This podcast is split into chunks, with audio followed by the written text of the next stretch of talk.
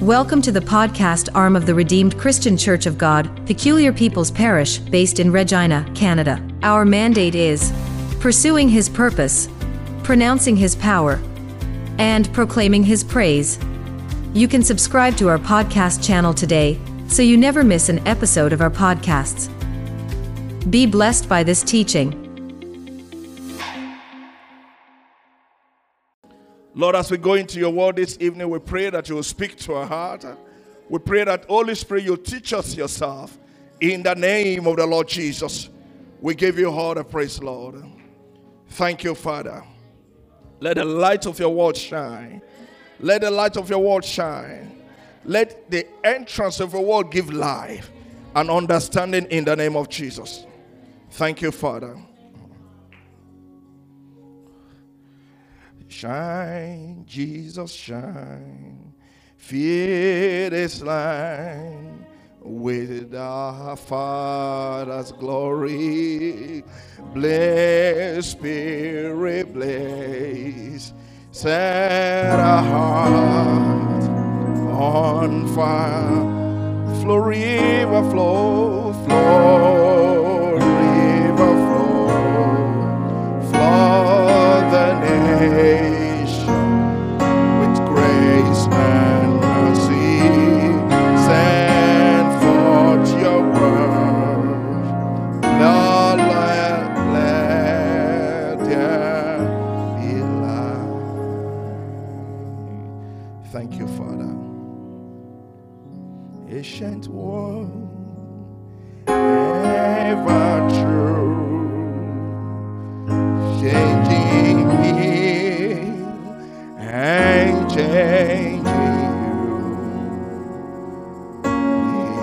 have come with open hand. Oh, let the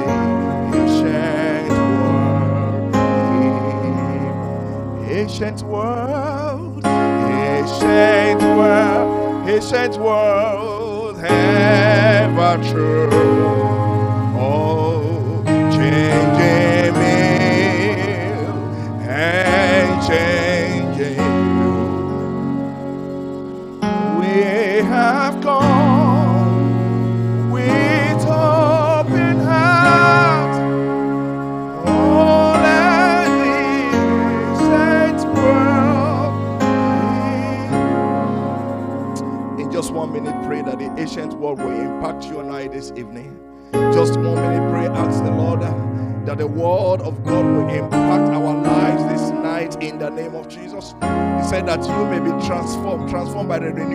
Mind. How do we renew our mind? It's in the word. Father, let the ancient word come today and transform our life in the name of the Lord Jesus.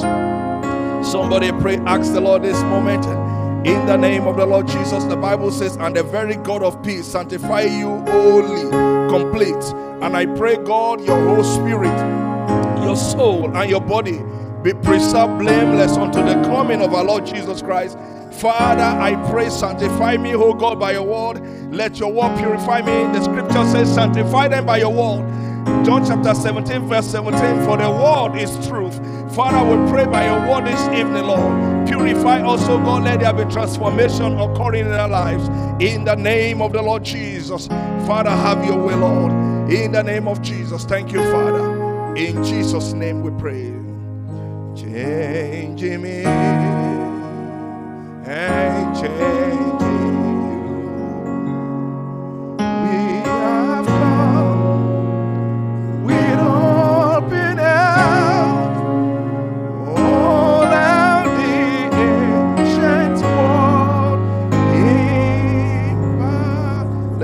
Let's a praise. Uh, clap offering unto the Lord Jesus. Glory to God. Hallelujah. Amen. Please welcome your neighbor and have your seat. Just welcome your, your neighbor.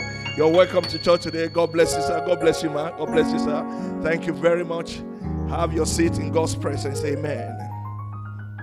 Hallelujah. You are all welcome to yet another glorious time in God's presence tonight. Glad to see everyone is doing well. Glad to see we are doing good today. Amen. Uh, we will be examining in continuation of our study on building capacity, having uh, dealt extensively with uh, building capacity, spiritual aspect. We, we are coming out gradually. You know, it is God's desire that everything in us uh, is touched. Everything in us is touched. And I just quoted from First Thessalonians chapter 5, verse 22, I mean 23, when the Bible says that the very God of peace sanctify you wholly. That is complete. Satisfy, sanctify us completely. And I pray, God, that your whole spirit, look at that, starting from the spirit and your soul, and then your body be preserved blameless unto the coming of our Lord Jesus Christ.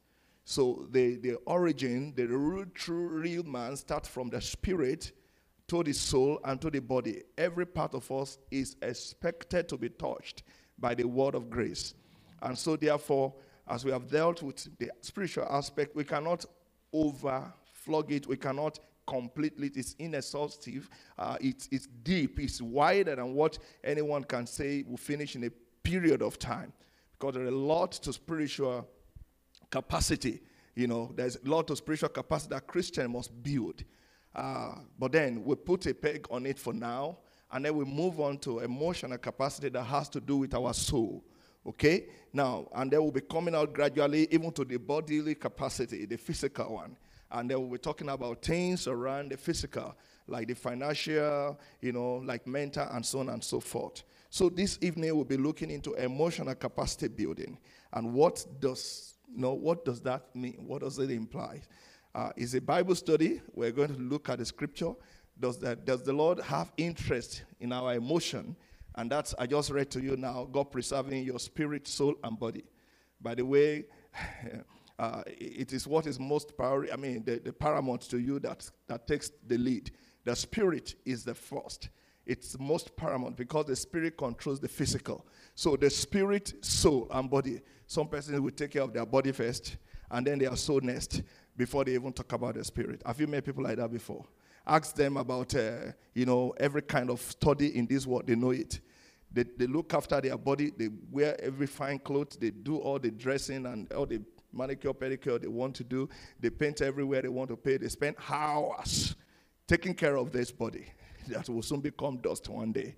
But when it comes to the spiritual, they, they, they, they have no clue at all I was talking to a guy some time ago. I said, How do you take care of your spiritual being? So I don't even know what if the spirit lives. What, what, is, what do you mean by spiritual being? How do you take care of the spirit being? How do you, how do you work on your spiritual life? But, and, and I'm happy right now. I mean, these days now that the world is coming to terms to understanding that uh, spirit, sure, spiritual of human, spirituality of human, rather, it's very important. I went to the hospital sometimes ago, I think Pasqua Hospital, and I saw where they put Department of Spirituality or something. And they were quoting Bible, Quran, and all kinds of books there.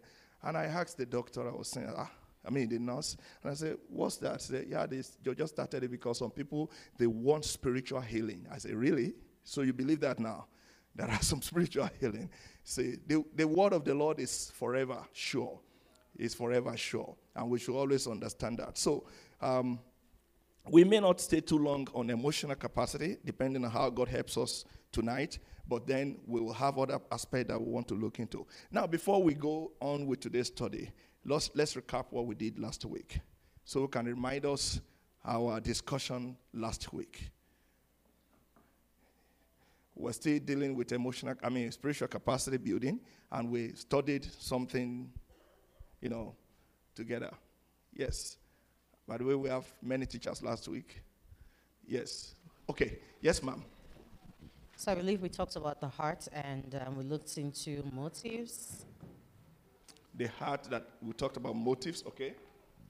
That's one strong area that we talked about. So, what do you learn from the heart, Sister Anita, if you quick, could quickly recall? I'll take you, ma'am. Sister Anita, very quickly.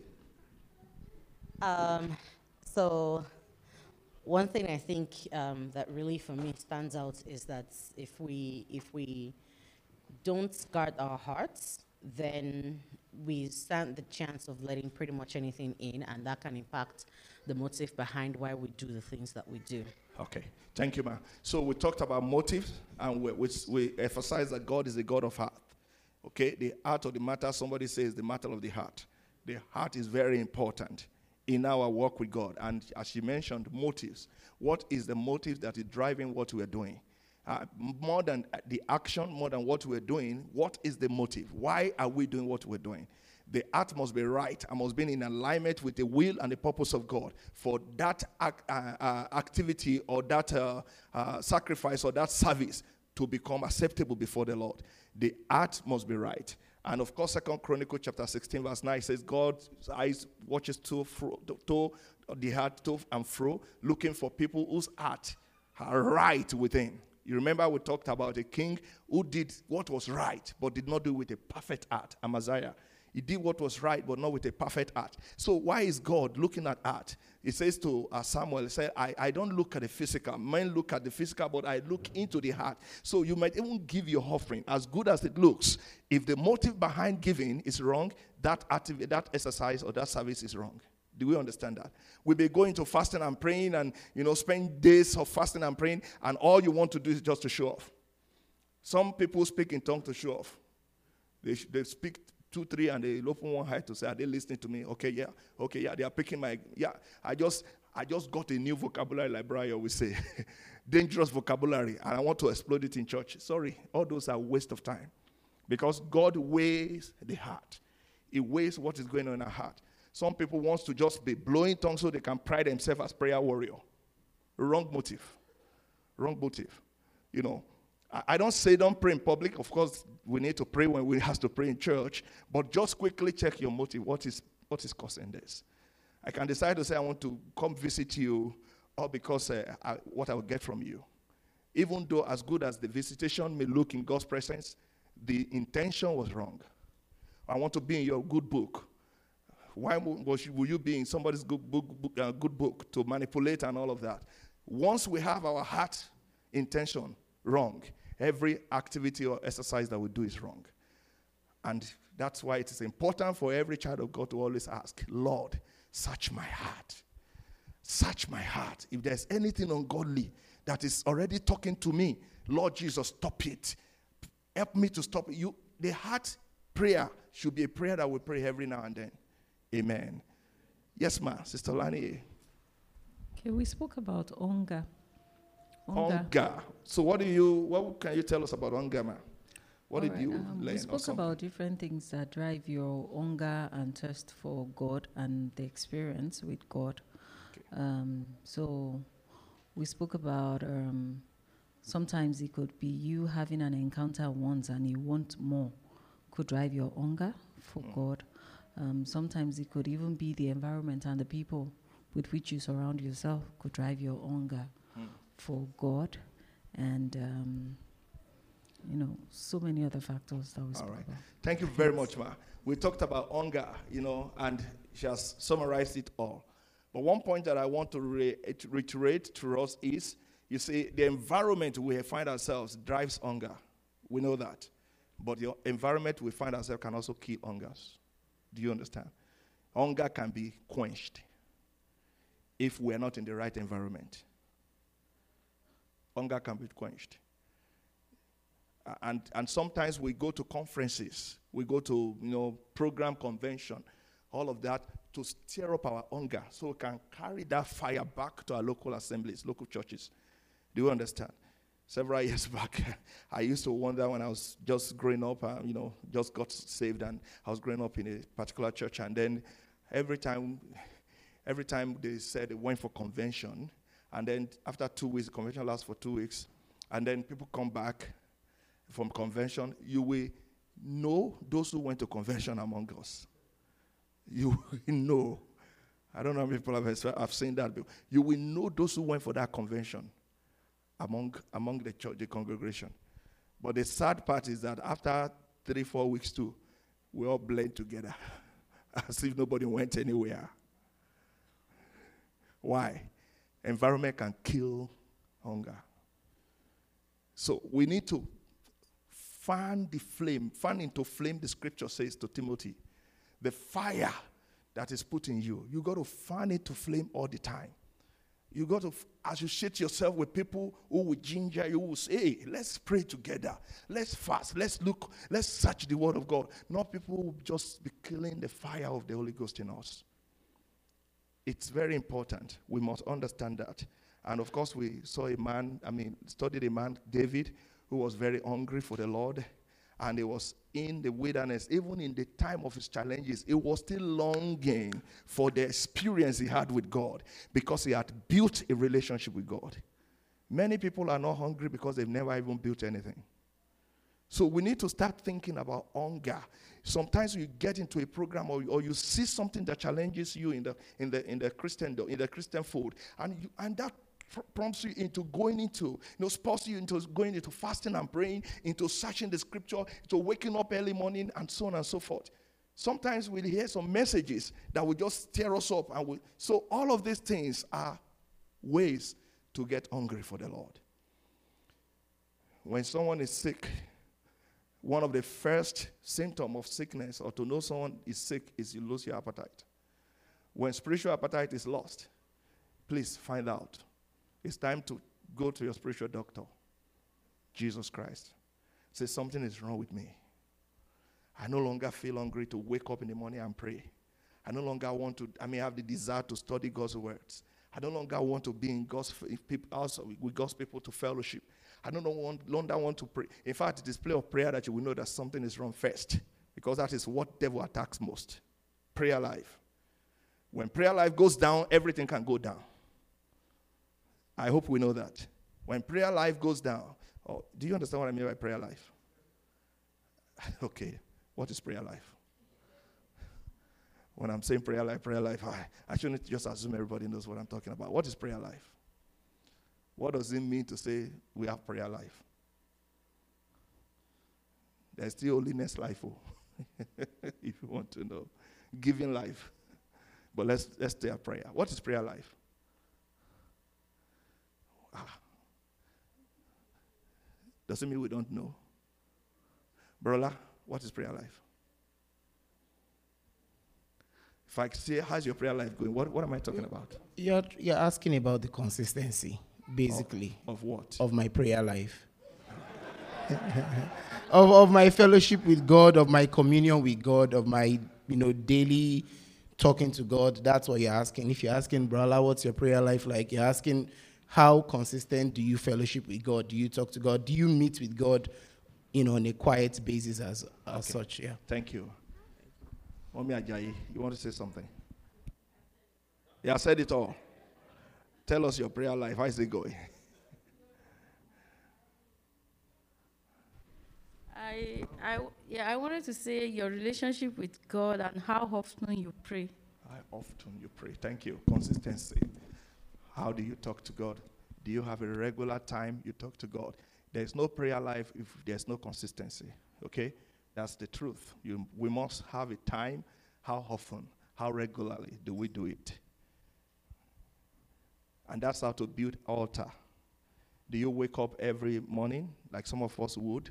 Or yours is in the evening time? Or yours is in the afternoon? It, it doesn't really matter, right?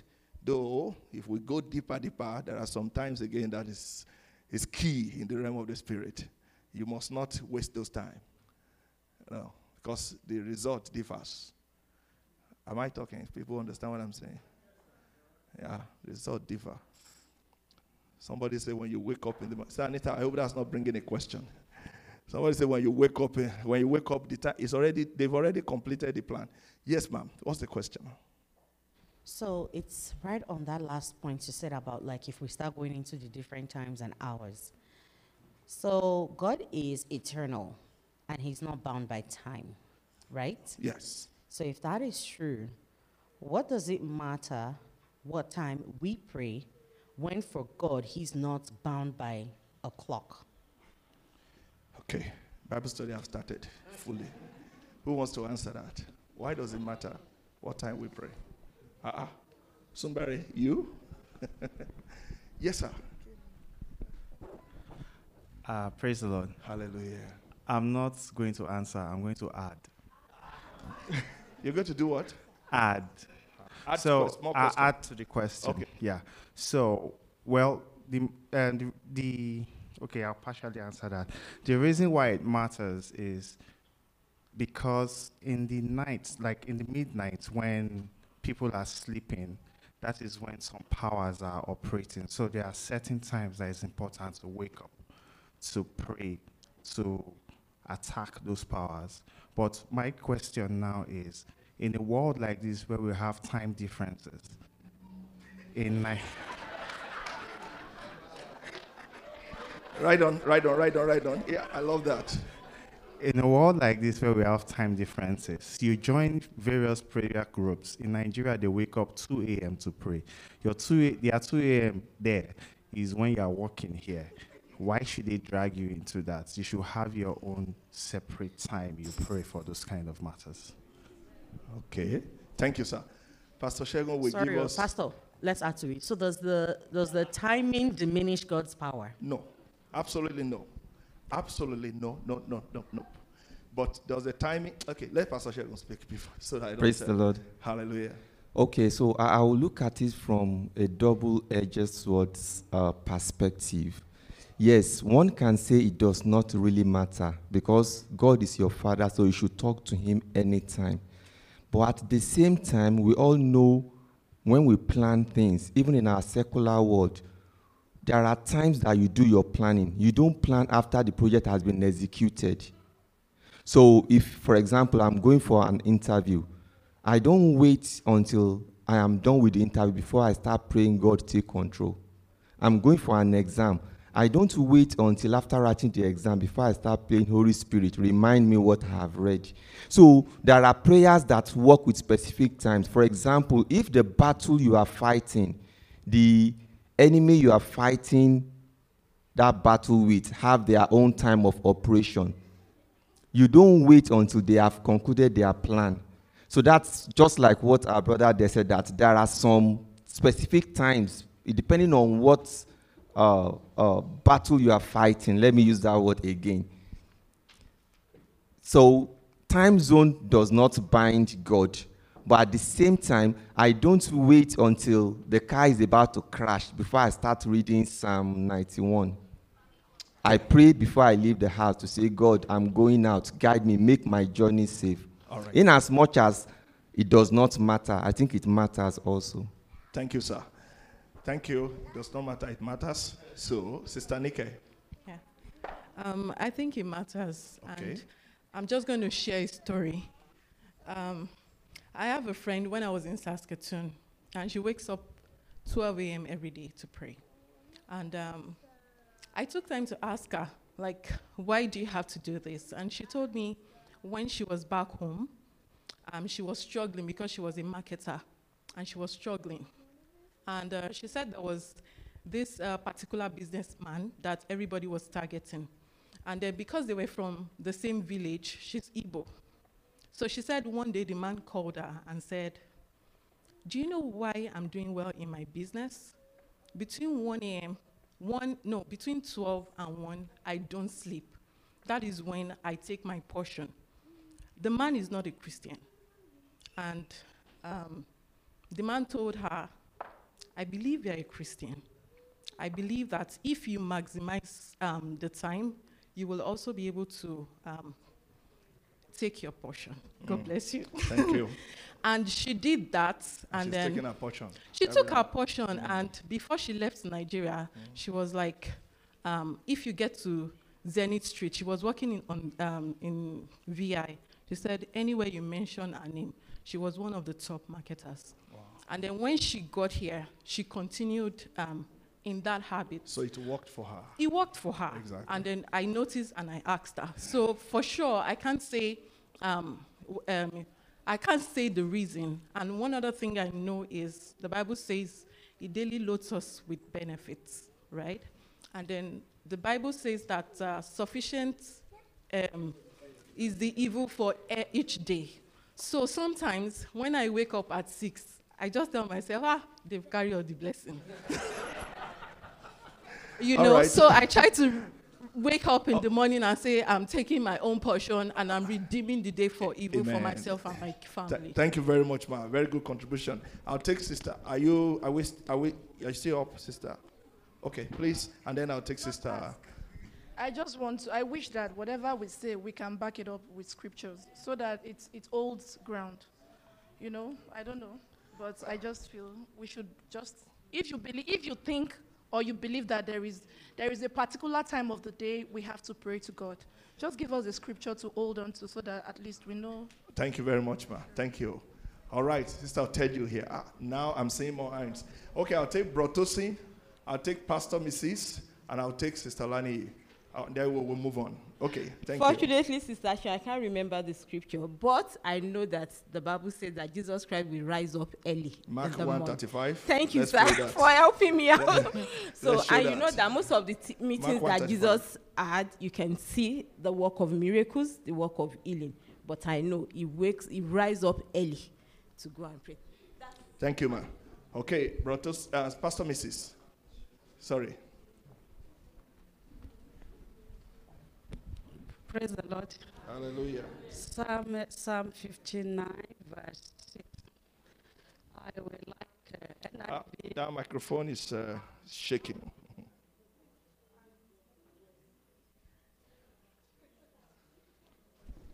Praise the Lord. Hallelujah. Psalm 59, verse uh, 6. Please, I would like TPT or NIV. Please, can you please help us to project it?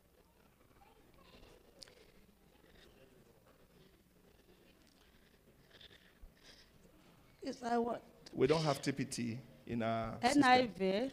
Uh, we don't have NIV, sorry. but we have a, a the Living Bible. like uh, here I have P- TPT here. All I right, say after dark, they came to spy, sneaking around the city, snaring, plowing like a pack of stray dogs in the night, in the darkness. They like uh, the day start in the evening. The day start in the evening, and uh, God, the Bible says, the, the throne of God is established on uh, justice and righteousness. The night, the activities of the devil is hiding at the night. In the night, because what we can't see them, that's when men sleep. Even the Bible was in the, in Matthew, they say when men sleep. You see the evil people, the, the enemy came to plant something. When you are sleeping, a lot can go wrong. So, and God values sacrifice. When you wake up at night to pray, it's a sacrifice because a lot of people are sleeping. So when you pay that sacrifice and the activities of the devil is hiding in the night, because that time has, he has been given to them. When you look at is it Psalm 91, he talk about terror in the night.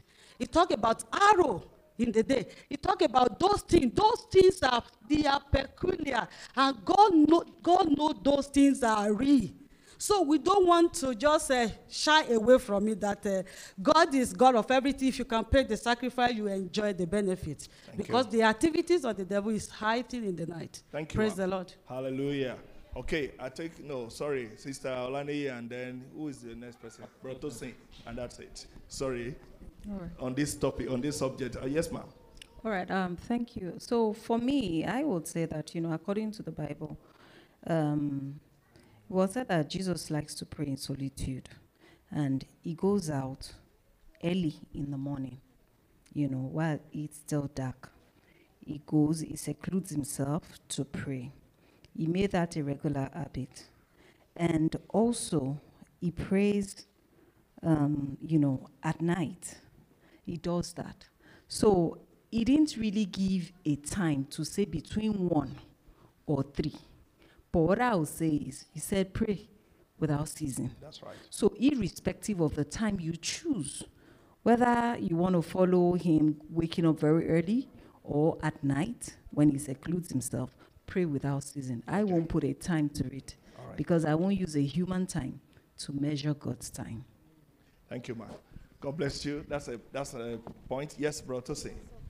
mo- most of the things I want to say have been said, but I'll just chip in one or two things. I actually wanted to read that Mark 135 and um, Luke chapter 6, verse 12. Luke Okay. chapter 6, verse 12 says, One of those days, Jesus went out to a mountainside to pray and spend the night pray, praying to God. So, what I wanted to add is that um, in, in, in, the night, you there's no distraction.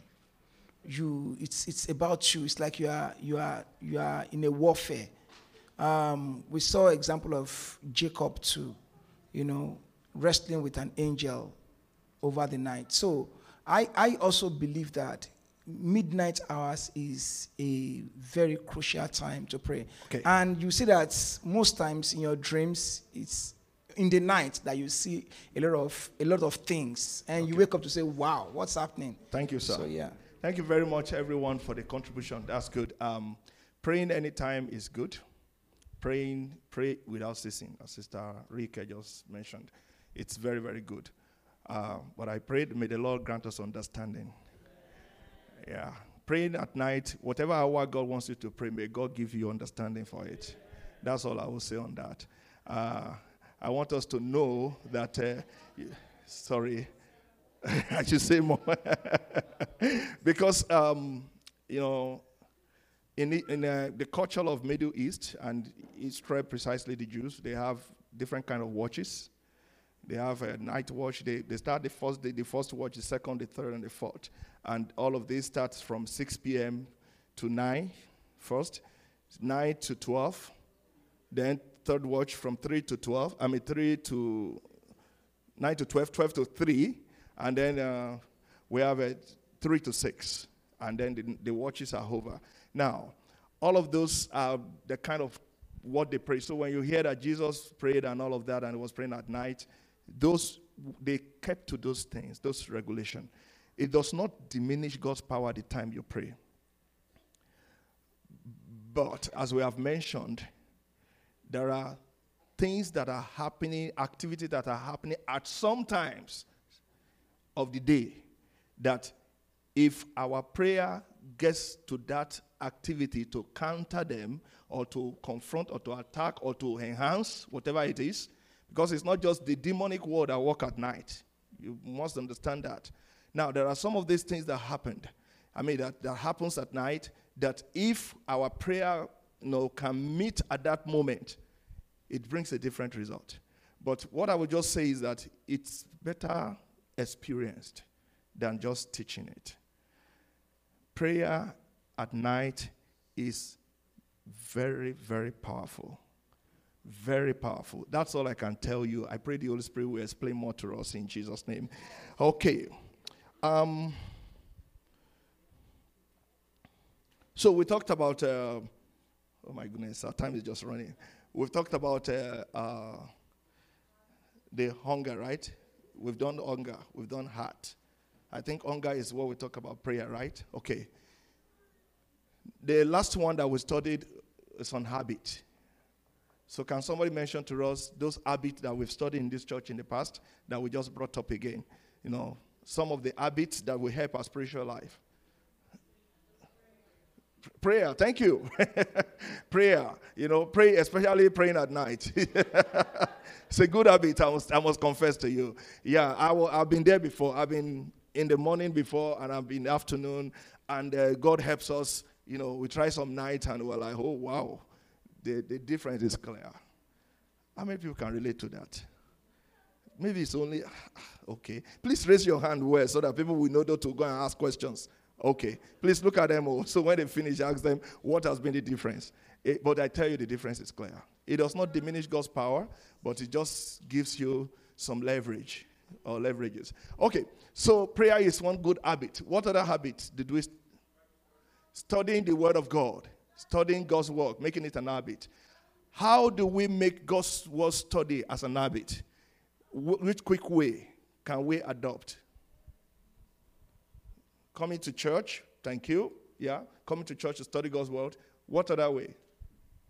Quickly now. What about your devotion? morning devotion, evening devotion, depending on when you're doing it. But that the reason why we have that and we have devotion for every day is so that it becomes an habit. Do we understand? I don't know if some of us miss or miss that time or miss that day, we feel one kind. Do, does it happen to you? For me, sometimes I missed it, and I will go back and study all the ones I have missed for whatever reasons. Okay, I'll just go back and start looking again and just check. It's not, it just becomes an habit, and it's a very good habit if we study God's word. Okay, what other habit did we learn? Yes, uh, you want, sorry? Meditating or reflecting on the word of God. This is another very deep one. How many people don't you don't need to raise up and create time to meditate? you know, we create time to worry, but we don't create time to meditate. When trouble happens, blah, blah, blah, blah, and everything, ah, God, how can I do it? Where's it going to happen? Ah, that's not meditation. But people who have, you know, have take, taken their portion, as Sister Nick uh, said, they've spent time, and this is one good thing you do at night as well meditating, finding time to sit down and ponder on the Word of God. Somehow we all meditate in a way, but when we meditate most times on wrong things. We think, and, and those things we begin to meditate and adopt a system that brings worry and anxiety. But the scripture says, Be careful for nothing, but with uh, prayer and uh, supplication, with thanksgiving, let your Request meaning known unto God. That's Philippians chapter 4, verse, uh, verse, verse what? Verse 6. So the, it says, when you meditate on the word, and it tells Joshua in Joshua 1 8, the book of the Lord shall not depart out of your mouth, but in it you meditate day and night. Why is it saying book should not depart from your mouth? It should have said should not depart from your eyes or from your head. But there's a way you meditate that it begins to, you begin to mortar, what you're meditating. It becomes part of you. Very good one. Thank you. What other things can we point at? Yes, sir. Fellowship. Thank you. Somebody mentioned fellowship. Fellowship. Gathering of the saints. Yes, ma. Fasting. Fasting. Very important. Jesus says, I'll this uh, kind does not go out except by fasting and prayer. I think Matthew 17, 21 or so. Um, fasting, very, very important. We need to dedicate time in the day, I mean, in the week, where we, we, we plan fasting without the church declaring it. How many people have time they fast in a week? Let's raise up our hand this one. I, I have my day of fasting and praying. Okay, thank you. It's a good habit. Very good habit. I'll fast every Monday for whatever reason. One brother that was mentoring me in those days uh, uh, told, told me about this. And then I started it. And he said, he does his own twice now. He said, why are you doing two days in a week? He said, because when you hype up in the spirit realm and you have more assignment, then you want to fast more. He was involved in the, in the deliverance ministry and all of that. So you cannot afford to just be doing one day. You better get yourself equipped well because you don't know when the call will come. So it's a good habit to have a time, a day of the week that you fast. You can start from morning to 12, just even manage that. Then extend it to 3, and then to 6, and so on and so forth. And then God can help you to do two, three days in a week. That's a good habit. One more habit, and we move on. Yes? Yes? Is Pastor Isaac causing uh, some ripple there? Okay. giving. Thank you. Giving. Either thanksgiving, praise giving, or monetary giving. Giving. Giving something out. It's very important. Paying, giving our tithe, giving our offering before the Lord. It's very critical and important. Um, Rick Warren that brought that, you know, that taught us on that teaching was saying that time when I went for his conference that he and his wife increased their, their tithe percentage every year. Every year they increase the percentage of the tithe they give to God. And he said something that day. He said, God, I wrote a book called Purpose Driven Life. And God gave it wing to fly. Because, and the money started rolling in because God knows what I would do with it. He knows I would handle the kingdom with the resources. You know what shocked me? While he retired some few weeks ago. He told us then that he would not mention how much, I mean, what percentage it was. But when he retired some few weeks ago, he actually mentioned it. He gives 91% of his resources to the Lord. 91%. And he said, Kay and I, we lived on 9%. I like, I told my wife, what is that? 91% has died. 9% is what they live on. Hmm. May the Lord help our faith. When you look at some people, you ask yourself, have you started at all? And this is the type that some of us will still put pen and calculate to the last cent. and when you want to wrap people, you say three, three dollar doesn't mean you can't wrap it up to five. So let three dollars stay. I'll just put zero. some will say, is it gross? Is it, is it uh, uh, net or whatever? Please, brethren, let us cultivate the habit of giving. The word of the Lord in the book of Acts says it is blessed to, to do what? To give than to receive. It's better to give than to receive. Anyways, having looked through all of that, you can see that spiritual capacity, we can't end it. There are a lot of things to still dwell in. But tonight, with the limited time we have, I hope we can do something on building emotional capacity. If there is any time at all to be spiritually at alert and sensitive to the Holy Spirit, it is now. Deception and confusion have characterized spirituality today so that there are a lot of dilution of the truth. Many people are speaking the truth, indeed, but these are diluted truth. You see some element of truth in it, but in the real sense of it, by the time you looked at, like Sister Motoro said, where is the scripture that is backing it up? That's a question any believer should be asking. Where is the scripture? You know, and some people will even give a scripture that they will tweak to their own interest. They will change it, they will manipulate it, and if care is not taken, you did not read the first verse or the second, uh, the last verse, you will not understand. They just pick one and say, This is it. No, that's not it. Read what the Bible says. What is the storyline of the Bible they are pointing at us?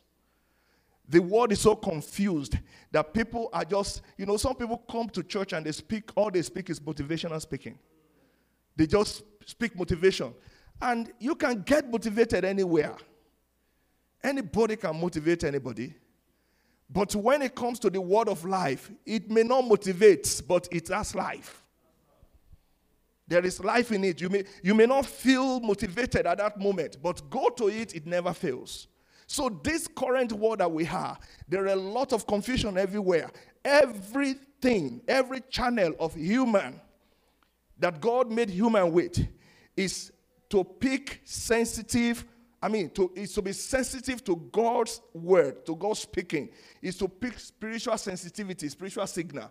Every part of human being I just read to us in 1 uh, Thessalonians 5 21, 21 or uh, 23, rather, that's talking about your, your body, your spirit, your soul, and your body being preserved or being sanctified by the word of the Lord. Now, every part of human should be sensitive to pick spiritual signals. There are signals everywhere. God gives us channels, and those channels are to understand spiritual things. There is nothing to waste. Your body your spirit, your soul, everything that, is, that makes us can be sensitive to the dealings and the doings of God. One of such channel is our emotion. We must build our emotion capacity so that God can truly make our emotion channel of spiritual communication. Our emotions can become channels of spiritual communication whereby God can transmit freely because we have refined our emotion to align with God. It's very possible, and I've just put some, you know, some uh, point to us tonight so we can understand. So, what we'll be doing tonight, basically, or under this study of emotional capacity building, it's more of emotional intelligence. We call it emotional intelligence. And what does that, which deals with managing our emotion, which will, which is, we manage our emotion, it makes it easier for us to put our emotion under control. And if we can put it under control, God can flow through it. Do you understand what I'm saying? God can flow through it. Okay, what are emotions? What are emotions? So we're going to define emotions. You know, if you are following me, these are conscious mental reaction, such as anger. It's an emotion. Joy. We are in this, we're this, in the season of joy. Okay? Kingdom joy. Joy is an emotion. Okay? Grief is an emotion. Sadness is an emotion. Even surprise. Surprise is an emotion. Now, some of these emotions, you don't write letter to bring them in. In other words, they are not, uh, um, what, what language do they use now? They are like reflex action. They are like, you, you are, they are not intentional, but they just happen and you just feel sad. Sorry, say that again. Imp- impulsive, right? Inbound.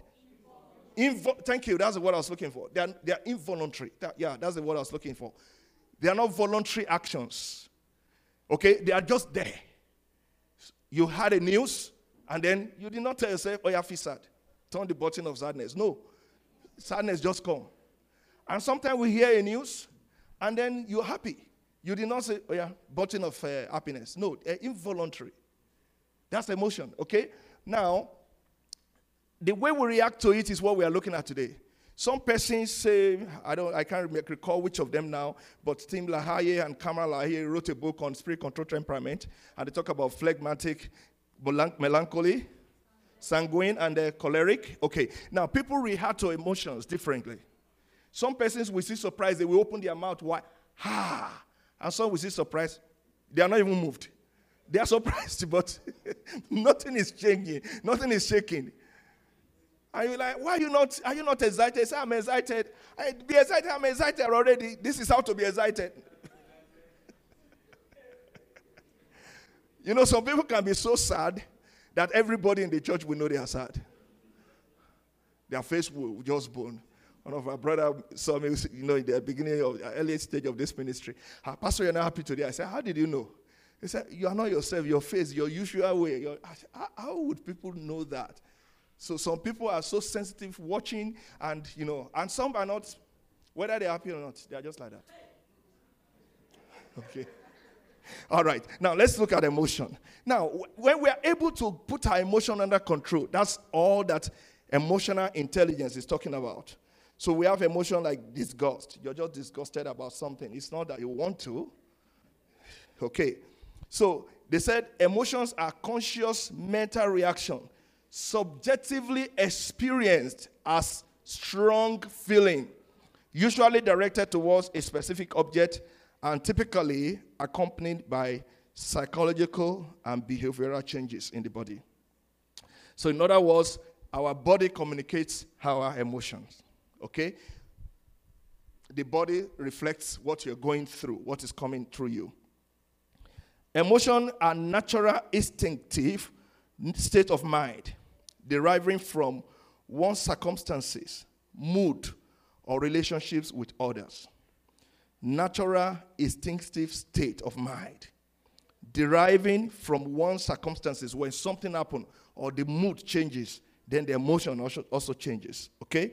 Now, they are sometimes intertwined with mood. Sometimes people call them temperament. Okay? Sometimes uh, people define emotion as personality. Say, ah, that's how my personality is. I, can, I when I'm angry, I explode. That's my personality. Okay. Sometimes we, we look at them as disposition, or sometimes they call they, I, I, I mean, I ascribe them as creativity. So emotions can be referred to in all of these contexts, but the true meaning of emotion is they are conscious mental reaction that occur because of something that we feel around. So another definition says instinctive of intuitive feeling as distinguished from reasoning or knowledge. Okay, so let's look at emotion and feelings. How are they related? I just mentioned that uh, through our body communication, we kind of know what the emotion going on through us. So, emotion and feelings. And that is where we are going. Feelings are reaction to the emotional stimulus. Do we understand that? Am I talking big grammar? Okay. Reactions to emotional stimulus. When you are stimulated, when there's emotional uh, stimulation of emotion, feelings are the reaction. Somebody puts it this way feeling occurs when brain assigns meaning to the emotion experience that someone is, uh, is having.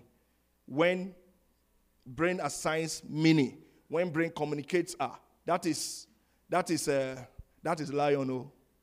You know, sometimes you are looking at a dog and you think it's a dog. And all of a sudden, the brain communicates to you, that is lion. Then the fear emotion comes. How do you feel? Then you feel you feel afraid. You get afraid. You there's fear in you, and then that's the emotion springs up. How you now react with that system is what we are looking at. That's what we call emotional intelligence. How do I react? The brain has to assign meaning to this mood in order to create a feeling.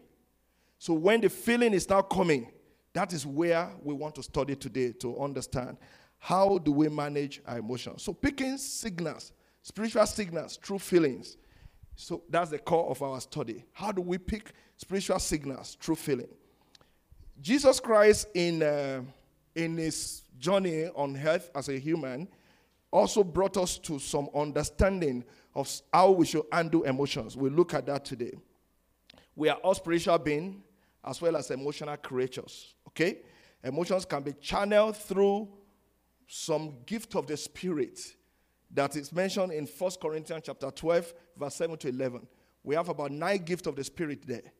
And emotion, some of them can flow through emotion.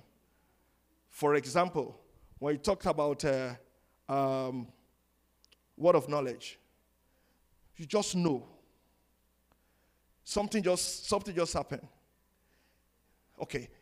How many people have been somewhere before you were you were just good, and the moment you enter into that place, your mood changes? We've, we've experienced that. Okay. Sister Anita was leading prayer this evening and she mentioned something like that. Who knows if that, that occurrence happening to you could be God speaking with you or to you? Many a times we have attributed God speaking to voice. In the kingdom, voice is not the only way God speaks. Do we understand? Even sometimes the silence of God is speaking. It's, it's, a, it's a communication, rather. When God keeps quiet, sometimes God is keeping quiet and yet is communicating.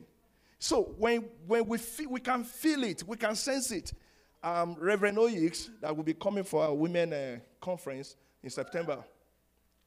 We are waiting, right? Okay. Even men, please attend so we can all be ignited. Hallelujah. She said she went to Ethiopia before their war started. The moment she landed the, at the airport in Ethiopia, Ethiopia, she just ah, the, the, the, the, the whole community seemed, there's thick darkness. She felt it. It was not darkness in the physical, it was not dark like night, no. But she felt heaviness in her spirit. And right at the airport there, she picks her phone and she called people back in. Ah, don't they have prayer warrior in this country to pray for them? Because I can feel war everywhere. I can feel the sense of war. How? Feelings. Before somebody can get there to that level we must have trained our feeling, our emotion to a, to a, a stage that God can flow through it. And she was just saying, they should raise prayer warrior for this country. I can feel thick, thickness, thickness all over, everywhere. It seems too dark. And do you know what happened six months later? The Tigray and the Ethiopian people started, I mean, Ethiopians, they started their uh, civil war, and which has claimed thousands of lives right now. But somebody felt it, even when it has not even happened. There's a way that we feel as believers. I don't know how many of us have experienced, I think was it Stadami that was saying this sometimes ago here, that she went for evangelism. And it happens a lot. And all of a sudden you're speaking to somebody and, and you're preaching Christ. And the person will not listen. And you just say, ah, you just started feeling some pain in your legs. And you're like, do you have pain in your leg? I can pray for it. I'll pray for you. And the guy look and say, how did you know that? How did you know I have pains in my leg? And truly, when he raised up his uh, trouser or something, that was big wound. I said, How did you know that? I felt it. I felt it. Sometimes what we are feeling is not for us, it's for the other person.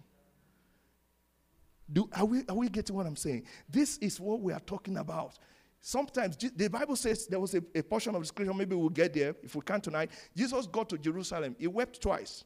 He wept at the, at the uh, sepulchre of, uh, se- se- sepulchre of Lazarus, at the grave of Lazarus.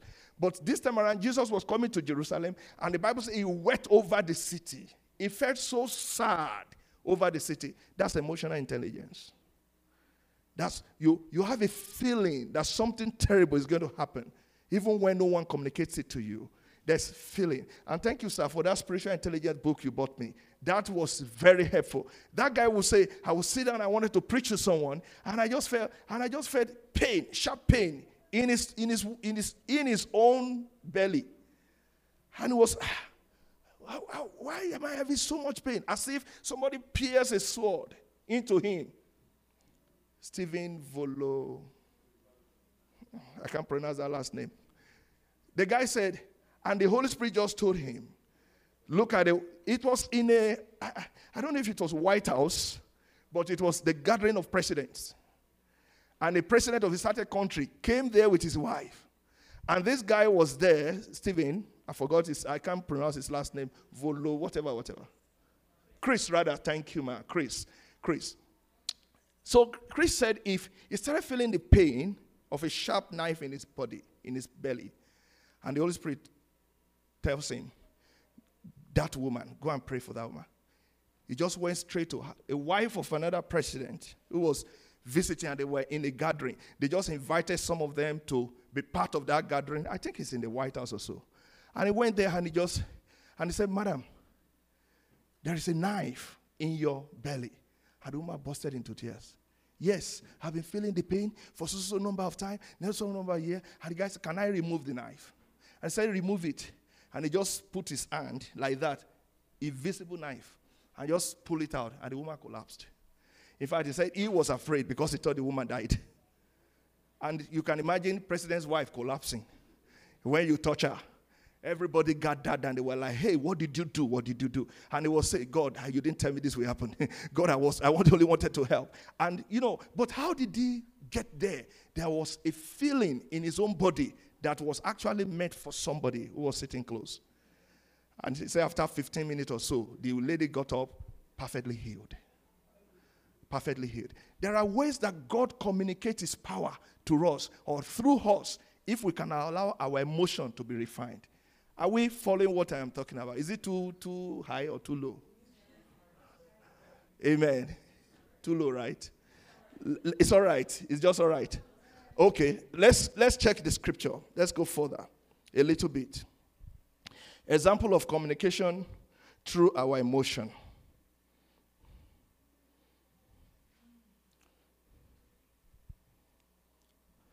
Second Kings chapter 8, verse 11.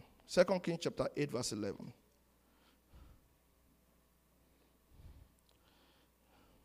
Second Kings chapter 8.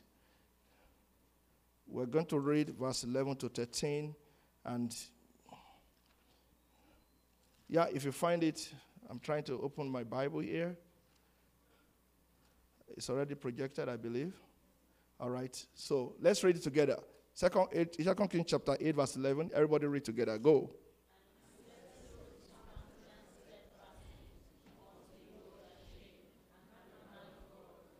And the man of God wept. And the man of God wept. Okay. So let's read verse 12 now. Then what happened?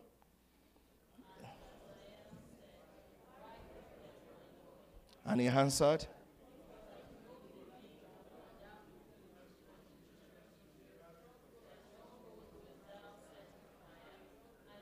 Young men without slay with a sword, and will dash their children and rip up their women with child. What did Hazael says in 13? Everybody? And Hazael says, said, But what is thy servant, a dog, that he should do this great thing? And Elisha answered, The Lord hath showed me that thou shalt be king over Syria. That was that was one emotion. A prophet of God received it when the guy has not even found himself at that level. So, what kind of emotion was playing there? I call it sadness. Sadness came upon the the prophet Elijah. And Elisha was sad and he started weeping. Hazael did not even know. He was just one of the warriors. But he said, God has shown me that you'll become king over, over Syria. And it happened. Exactly what the man of God said was what happened to him. Let's go further. Okay, I've read Christ wept over Jerusalem in uh, Luke chapter 19, 41 to 44. The emotion that happened there was grief. The emotion, what I mean, that you saw there was grief. You know, sometimes, brethren, why are we studying this? You are just doing your own thing all of a sudden. You just feel a sense of horror. What should a Christian do? What should a Christian do? Man, ask question. That's one. And who should you ask question? Thank you. Ask God. I know someone has said pray, and that's very good. But I think the first thing is to what? Ask. What's going on, Lord? What is this? Because if you pray, the prayer can be, let's just sample it. How many prayer can we pray? I can pray that God help me. God help me. Why am I sad? God help me. Okay? I can also pray it as a God take away the sadness.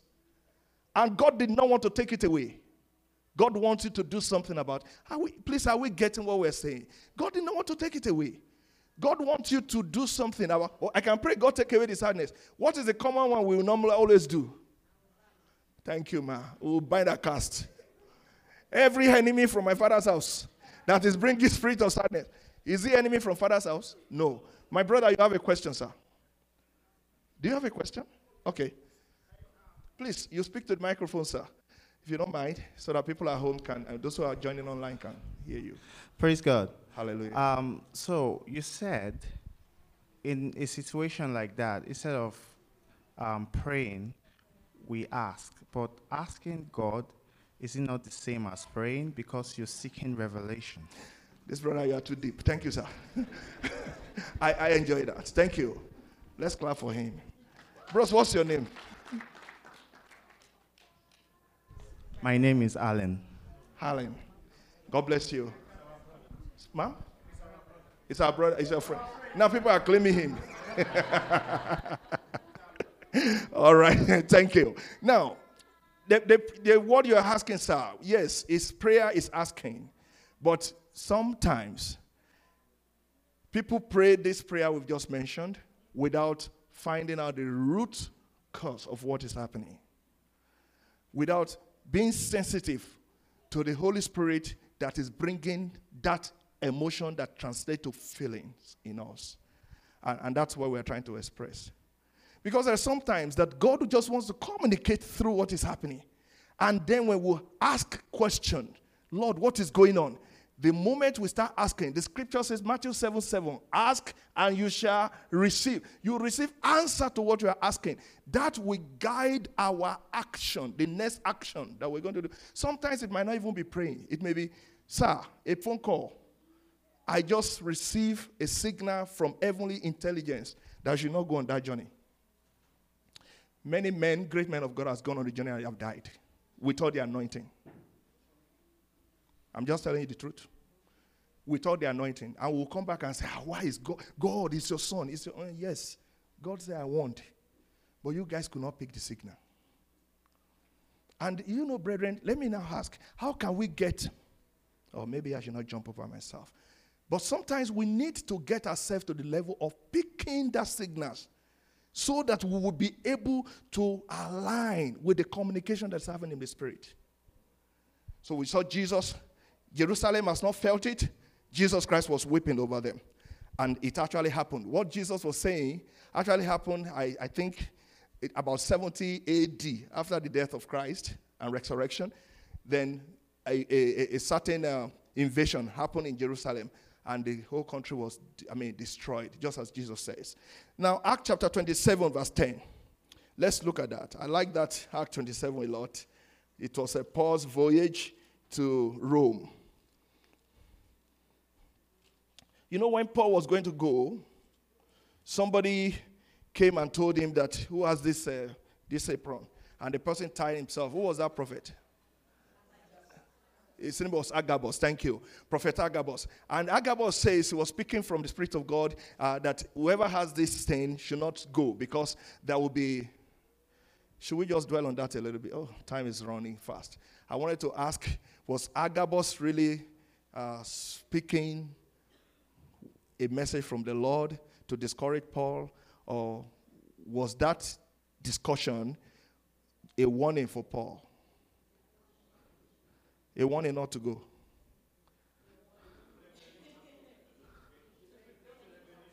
A warning to a revelation to prepare. Because the, even after that had happened, did the Holy Spirit not come back to speak to Paul and said, Don't be afraid. You will still suffer many things for me. Even in Rome, you will get there. God cannot contradict himself. Do we understand? That was just a revelation to tell him what will happen to prepare. Many a times we feel like that, and it's a revelation to the next person, and then we have to pass it on. Now let's look at the voyage when the voyage happened in verse uh, in verse uh, 10, 27 verse 10. Let's look at it together. Okay. Everybody, can we read together? Acts chapter 27, verse 10, 3 go. And said unto them, Sirs, I perceive that this voyage will be with hurt and much damage, not only of the landing of the ship, but also of our lives. How did he know that the voyage will have a problem? Perception. That's one way that we feel things. Perception. How many people has just got into a place and you just kind of perceive something is not right? How many? Thank you. Okay. If you have not, I, I, I expected more hands. I expected money of us. You just feel, you just, uh, okay, how many people have been somewhere and you just, something is not just feeling right? It's not just feeling right. You don't know it, but you know something was not feeling right. These are emotional way that God can speak to people. Paul says, I perceive. If you read further, there was a time that the angel now came to him to confirm. In that same 27, angel came and after they faced all the voyage trouble and all of that, he said, An angel appeared to me last night. Maybe we should look at it. Because sometimes we perceive, but we don't really know that what we are perceiving is accurate. It's a communication from the Spirit. Verse, um, verse 23.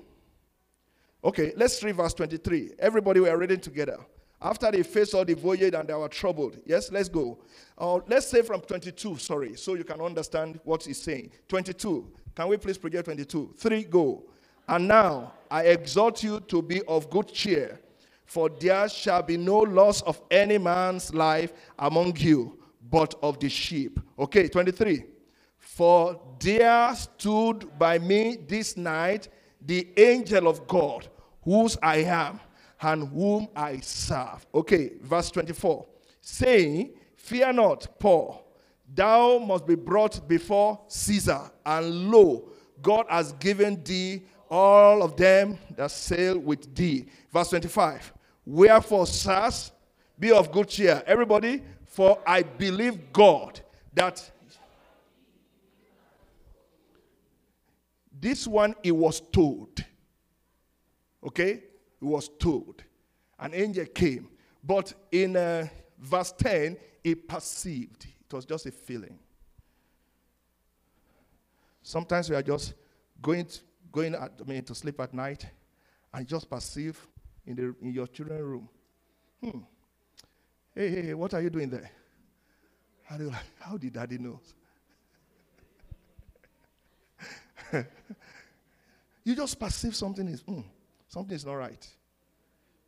And then you are able to, you know, if we are not emotionally sensitive, we won't perceive anything.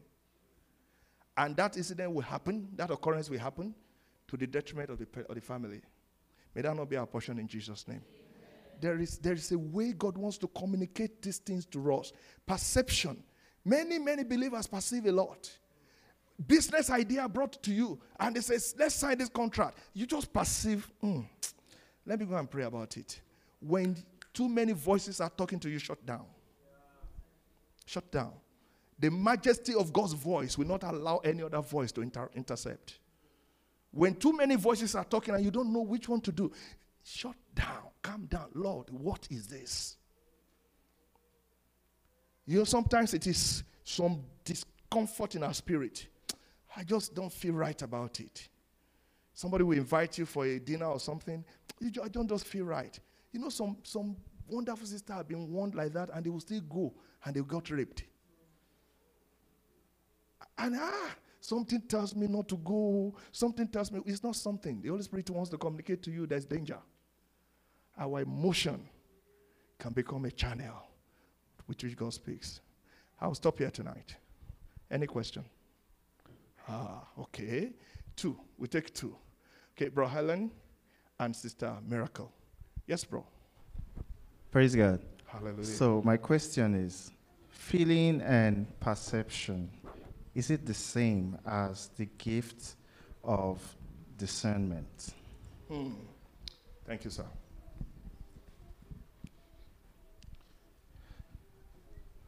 Pastor Shay, as you are walking in, did you get a question, sir? Feeling or perception? Uh, please don't rush, Pastor Shay. Just let him calm down. Feeling or perception, is it the same as discernment? So before I come to Pastor Shay, I want Pastor Shay to give us answer on that, but then anybody can contribute to that. Feeling or, dis- or um, perception, is it the same as discernment? Discernment, yeah. The gift of discernment. I was telling us that the nine gifts in the First Corinthians chapter 12, some of them actually flow through our moods, our emotions. Okay. Sir, you would you okay, Sister Miracle would like to say something on that? Um, I think that through our feelings we can discern, but that's not the only way to discern. Thank you. But we can discern through that. Absolutely. Thank you for that. Sadila? Did sing.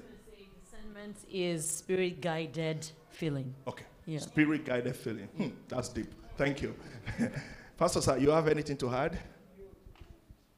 No. Okay, Pastor, you say a hand off. Okay, so the answer is right. Did you understand that? So it's not the only way, it's part of it. That's how you discern, but there are other ways you can also discern. Thank you, sir. You discern by some people, some rational movement. You just discern. Like Paul, we will have gotten there this night. Is he on my slide? Uh, Paul in the book of Acts. Which act is that again? That that girl, and we'll start from there next week. That, that lady was saying, This is the man, the men of God. They have brought to us the word of truth.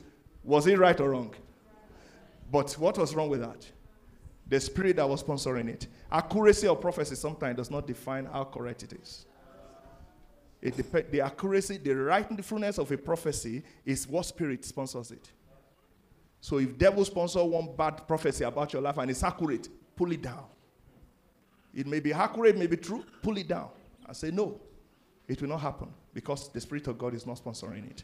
Do we understand that? It's there, Act chapter 16. And Paul and that girl. We'll start from continue from there next week. Yes, ma'am.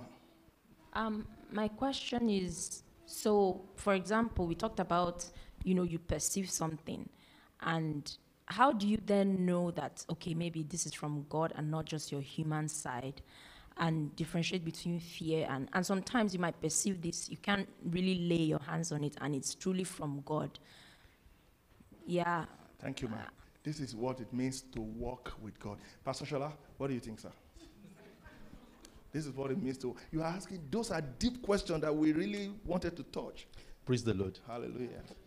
I think there is something we should pay attention to, and that is the peace that comes from the Holy Spirit. Whenever God is the one that is speaking to us, Pastor said something earlier the need for us to be calm. And it is when we are calm that we'll be able to identify the power of the peace of God that comes with God speaking to us. However, if it is not God that is speaking to us, well, from my own perspective and little experience, I have come to see that when there is a lot of suggestions and shouts in my spirit man, it is not God. So that concept of the peace of God that comes with his voice is a very important character of God speaking to us. Thank you, sir. Thank you. Yes, yes, ma'am. Mr. Anita. I'll quickly read um, First Corinthians 2. It's long, but I'll, I'll just read one or two verses there just to add to it. But from verse 10 to 16, um, I encourage us to just go back and read everything when we get home. And I'm reading from Amplified um, Classified Version. It says, yes, Yet to us God has unveiled and revealed them by and through his Spirit. For the Holy Spirit searches diligently, exploring and examining everything, even sounding the profound and bottomless, bottomless things of God, the divine counsels and hidden things, uh, and things hidden and beyond man's scrutiny. And it says, For what person knows, perceives, knows, and understands what passes through a man's thoughts, except the man's own spirit within him? Just so no one discerns, comes to know and comprehend the thoughts of God except the Spirit of God. And I'll stop there for now, but we can read through. And so, really, it's that when we when we see those things, even in Romans, um, I think it's 16, it says, For we know not what to pray as we ought, but the Spirit itself um, um, intercedes for us with groanings which cannot be uttered. So sometimes you might not really be able to put a finger on it. I believe in those moments that we should really just give ourselves to praying in the spirit. Thank you. Because what we're doing Thank is you. we're now using the spirit of God to Mhm. search the mind of Exactly. God. We're kind of like fine tuning our, our own minds to the frequency of God's heart. And so when we do that, the picture becomes clearer. And then God can say, okay, now this is what I need you to That's do. right. And you hear it expressly and you can act on it accordingly. Thank you very much. God bless you. One of the best way to pray, we have had here several times, is speaking in tongue. You don't even know what you are saying. You don't know why you're praying. You don't know what you're praying about. But the Spirit intercedes with groanings that could not be uttered, the scripture says, in us. Amen. Yes, sir. Yeah, I just wanted to also add that um, it's, it's, it's a process. Um, and when you get there, you know that you are there. Um, number one, y- there's a way you will know in your spirit mm. that God is actually speaking to me. Um, another thing is we need to keep practicing it. You have said, and you. have said it many times here, that we need to start just keep doing it. Mm. Even when it is when you, when you think it is not right when you think you are not getting it but keep keep keep trying it keep trying it. One day you will get to that get level mm-hmm. that you want you want to get. So Thank you very I, much, I, I- practicing it just giving giving at, at it and then you then we need to pray also that the lord will help us and take us to that level that we'll be able to you know get the signal correctly and rightly yeah Amen. I'm glad we are getting it. That's all they were saying today. It's okay to miss it, my sister. Even Prophet Samuel missed it. Right? Uh, if you go through, open with devotion this morning, that prophet said something was wrong with that woman, but God did not show me. God did not show me. The woman, the Shunammite, when her son died, the prophet did not see it. Some, sometimes it's okay to miss it, but keep practicing. as Brother said. Keep practicing. In practicing, you become expert. You can meet seven out of ten. You got three, but one day you get seven out of ten, and then you only miss three. One day you'll be so accurate that you don't miss any. But practicing is where we. And then, as Stanita says, speaking in the spirit, praying in the Holy Ghost. That's that, tongue is not just to blow grammar. When you are praying in tongue, understand that the Holy Spirit is praying through you to take care of areas you don't even know and what you can't even lay fingers on to. "Ah, What is going on? I just feel some restlessness in my spirit. And but you just continue, and the Spirit of the Lord is taking charge of it. In the realm of the Spirit, it will be brought that prayer has been made concerning this thing. And you that you made the prayer, you are not even aware. Shall we rest to our feet? Hallelujah. Glory to God. Hallelujah. Let's just pray tonight. Father, help me fine tune my spirit being. Help me, Lord. Sharpen my spirit being, oh Lord. Sharpen me. Fine tune me, Lord. Father, help me to be sensitive to the things of the Spirit. There are things we need to do as well. We'll get to that next week by God's grace if Jesus tarries or upper week when we have this opportunity to teach again. We're going, Lord, help me to, to, to, to, to, to have a fine, a refined spiritual senses in the name of Jesus. Our spiritual senses can also work just like our physical senses are working. Ask the Lord tonight, the Lord help me that my spiritual senses will work fine and finer and better better than what it is right now. We have just talked about practicing. Lord, help me to practice these things. Help me, Lord Jesus, to know how to practice and to walk with you in the name of the Lord Jesus Christ. That, Lord, my emotion, my emotion will be one great good channel by which you can speak, by which you can communicate heavenly signals to me in the name of the Lord Jesus. Thank you, dear Father. In Jesus' exalted name we pray. Amen. Please, this prayer, let's take it home. Let's pray in our private. We hope you were blessed by that teaching. For further inquiries, please visit our website www.rccgppp.org. You can also check us on Facebook and on YouTube at RCCGPPPSK, on Instagram and Twitter at RCCGPPP. If you are within the city of Regina, Canada, you can join us in person at 1771 Bond Street, S4N, 1X7 for a refreshing time in God's presence.